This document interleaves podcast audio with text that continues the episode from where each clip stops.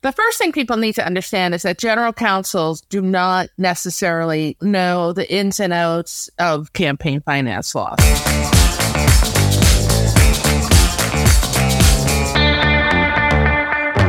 Welcome back to the Facts About PACs podcast. I'm Michaela Isler, NABPAC's Executive Director, and I'm joined by David Schild, Adam Belmar, and special guest Carol Laham for another episode of Suite Talk being a successful PAC professional means you need a good understanding of the law. And when it comes to money in politics, there's a great deal to understand. From acts of Congress more than 50 years old to FEC opinions and Supreme Court rulings of the last decade, that landscape is vast. You know, and often our PAC professionals do have a partner on this journey, your organization's head lawyer, the general counsel. Today's Suite Talk episode is really a dramatic imagination of scenarios where PAC directors might find counsel's office in their inbox.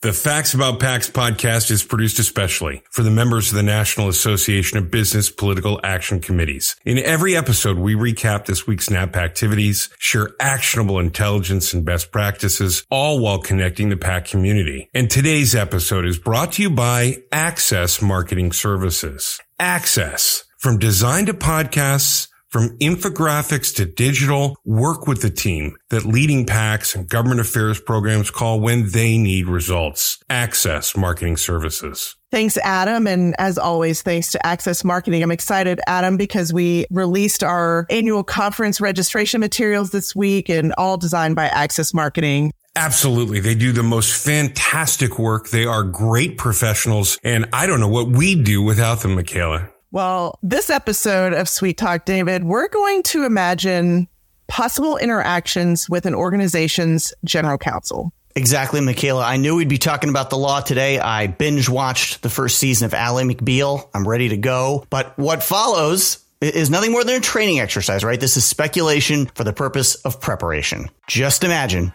you're a corporate PAC director. You're sitting at your desk one afternoon when the following email hits your inbox. Dear PAC director, this language in the PAC brochure concerns me. It's saying that we support candidates who share our business interests and legislative priorities. We can't make it seem like we're bribing members of Congress with employee money. I'll need you to make some changes and resubmit for approval. You know, Michaela, I, I, I, see this criticism and it, it hits a little close to home. It seems very familiar. And I think, you know, it stems from a place of you know, uh, a very literal sort of reading of of the law, and obviously a natural risk aversion that you see in general counsel's offices. But of course, we know what is and is not permissible in the language that we use in PAC solicitations. And of course, we're not bribing members of Congress. There's no quid pro quo. We're supporting candidates who share our business interests. That's widely deployed language. It's widely accepted. You have to be careful, of course, when you write this stuff. But I think that sometimes there's sort of a knee jerk reaction from folks who say, Hey, it's my job to protect the organization.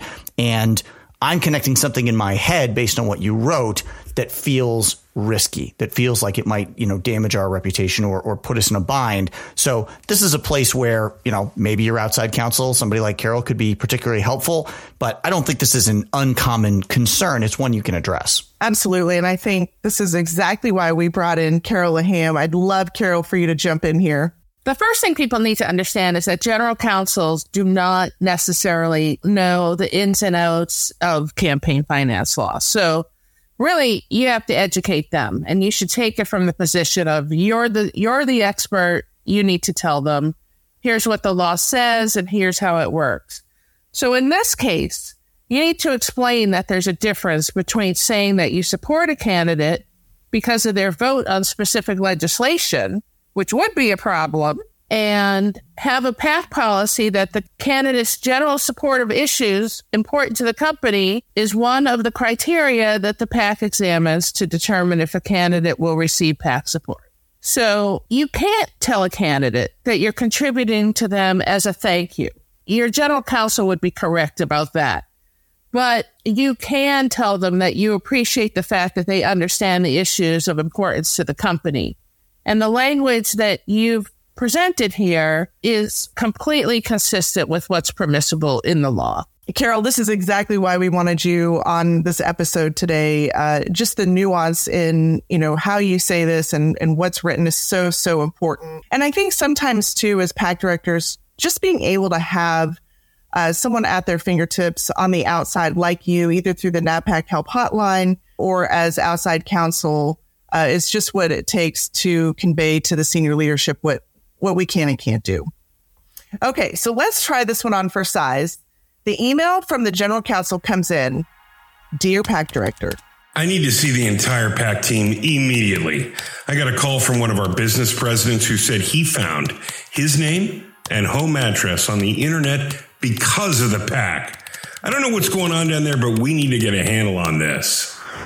So this one feels very familiar as well, uh, and you know it can be an unpleasant conversation when you have to acquaint people with uh, the realities of political disclosure. Right? We all know that over uh, two hundred dollars in uh, aggregate contributions and your name, occupation, and address are going to be reported to the Federal Election Commission. It's one of the ways that uh, the courts and the government have directed sunshine onto our political contribution process.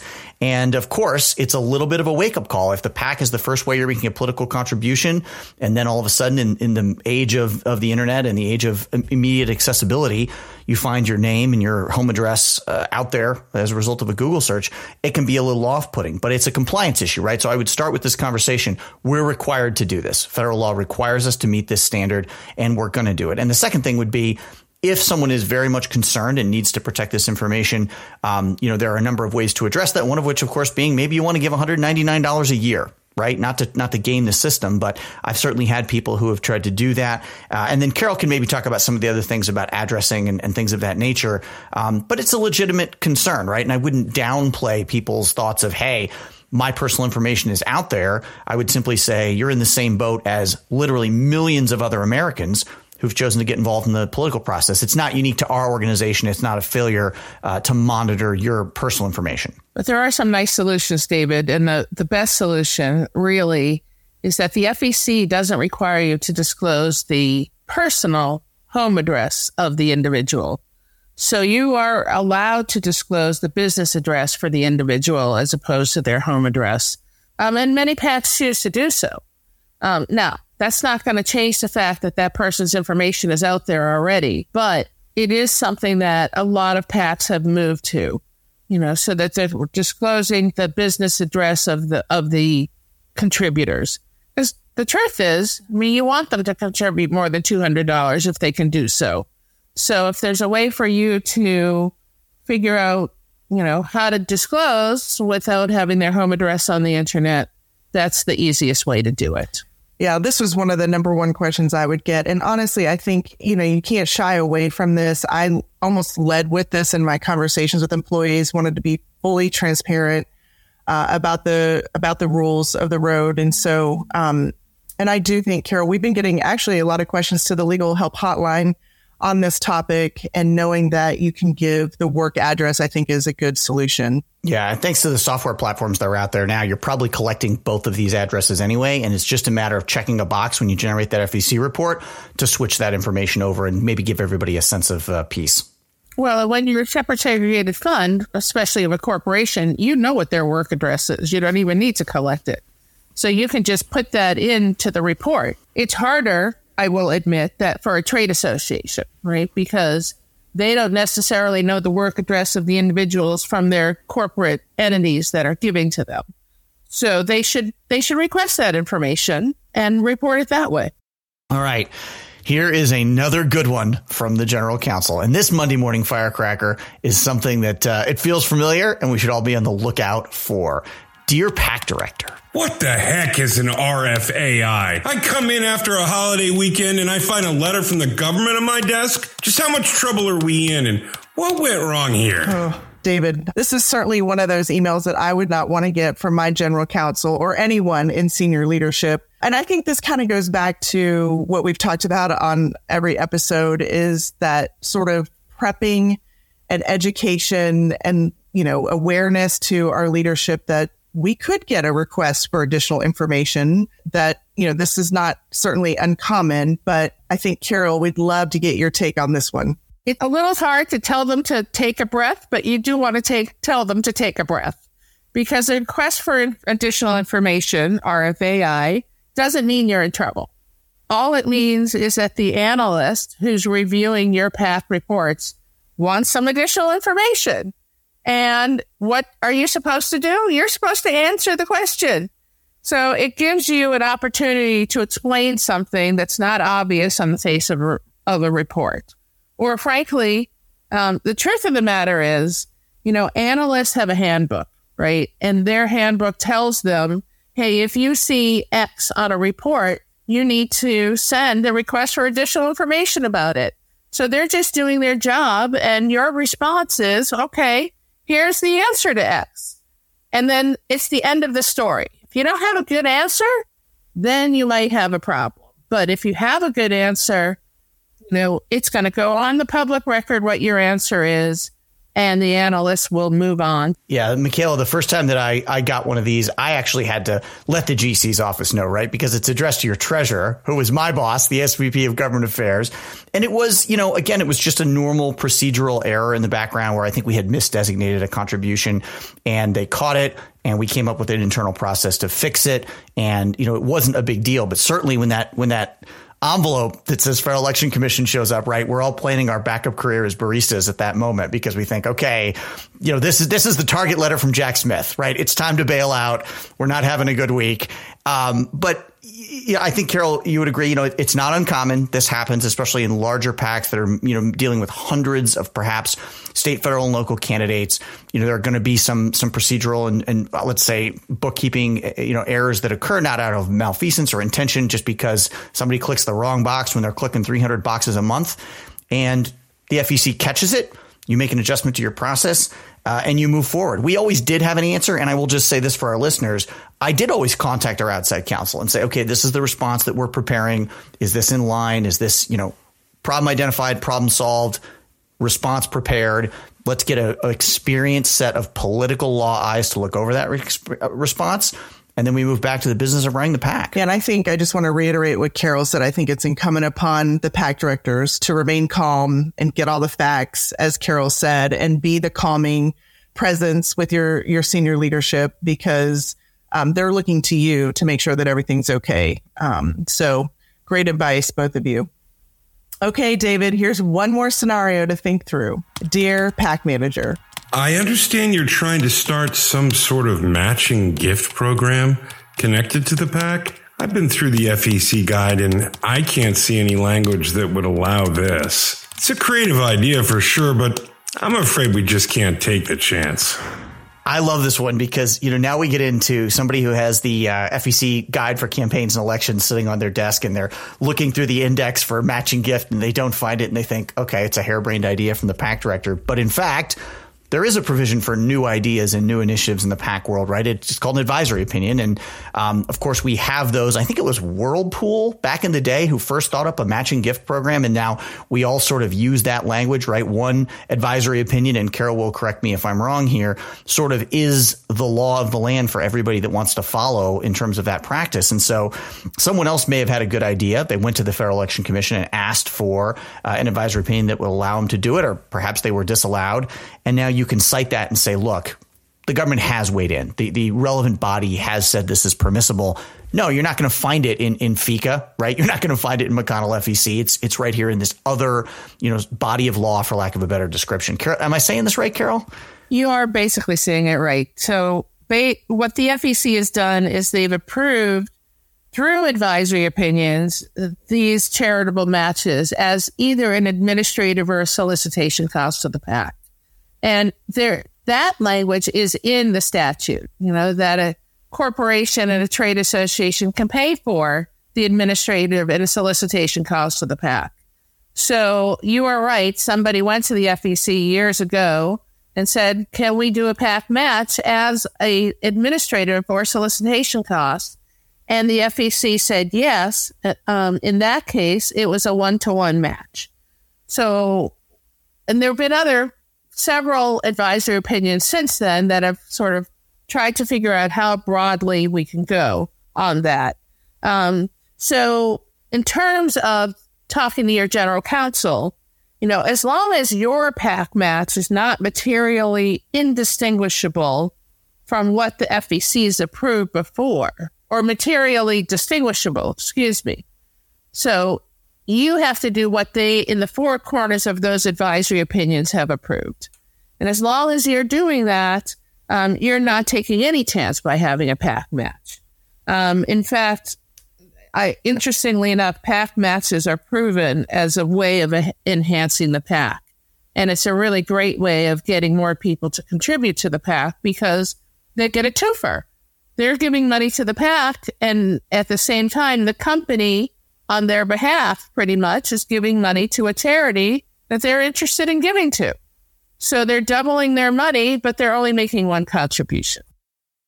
Carol, you at the top of the show talked about rightfully that a lot of general counsels, especially in house, don't really have a strong grasp on campaign finance election law. And, I, and we run into this all the time. If, you know, of course, our members can reach out to you as part of the legal help hotline. Can you talk through kind of how you would recommend folks handle a situation like this if they don't have outside counsel to sort of counter what the general counsel is saying?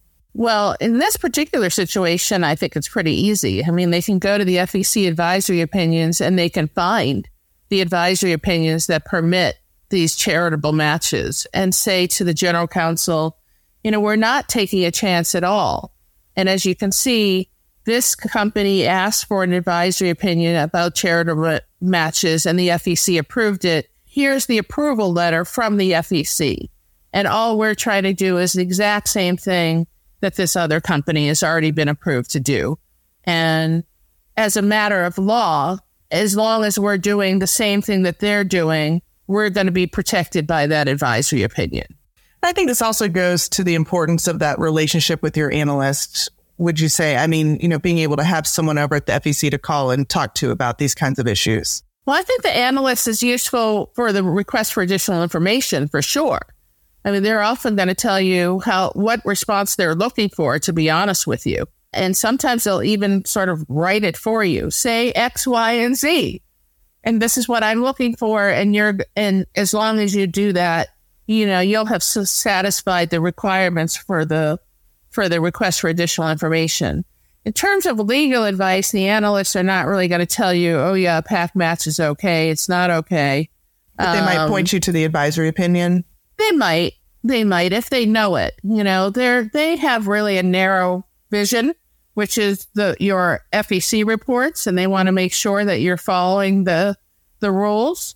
Um, and back to what David said, one of the you know very common things that an analyst will look at is uh, have you you know exceeded a limit to a candidate because you mistakenly hit the uh, you know general as opposed to primary or primary as opposed to general so it's those kinds of things that the analysts are looking for, or, you know, other sort of obvious things. You know, somebody's year to date number is more than $5,000 because they had payroll deduction and then they also decided to write you a check and it bounced up the number. And, you know, you're, you're going to put this in a system and the system's going to pop out a number, right? And it's going to say, oh, hey, that person's given $5,500. Um, and so the analyst is going to write you about that. And, you know, maybe you didn't notice it and you're going to then refund that person the $500. It's, it's things like that that the analysts are looking at. And Michaela, I'm so glad you mentioned relationships because one of the the, the relationships that's so important here is between you, your general counsel, and your outside counsel. As as Carol has said, you know, your GC is not there because they are an expert on election law, but your outside counsel is. You as the PAC director have to be you know, the I didn't go to law school, but I do understand this well enough to keep us out of trouble. And I understand enough when to ask for help. That was what, uh, sorry, I always tried to intimate in, in my previous roles was when I get ahead of my skis, when I get outside my, outside my area of expertise, there's a number I can pick up to call.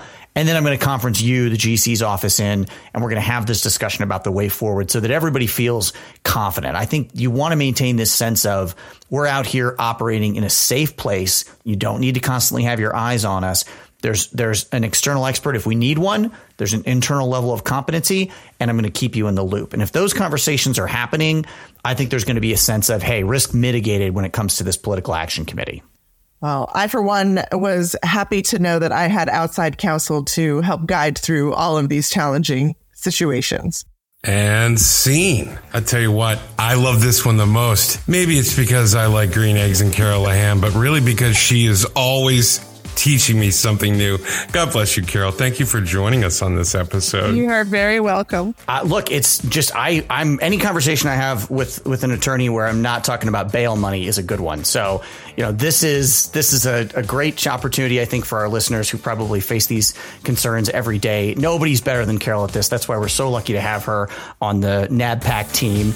And um, you know while it's the sort of doldrums of summer, there's no time not to be thinking about these kind of compliance issues and the relationships you need to stay ahead of them. Absolutely. Well, special thanks to you, David of Three River Strategies, and Carol Laham, partner at Wiley Rein, for being back with us again today. Great to be here. Thanks, everybody. And thanks to everyone downloading and sharing this podcast. Subscribe and meet us right back here next week.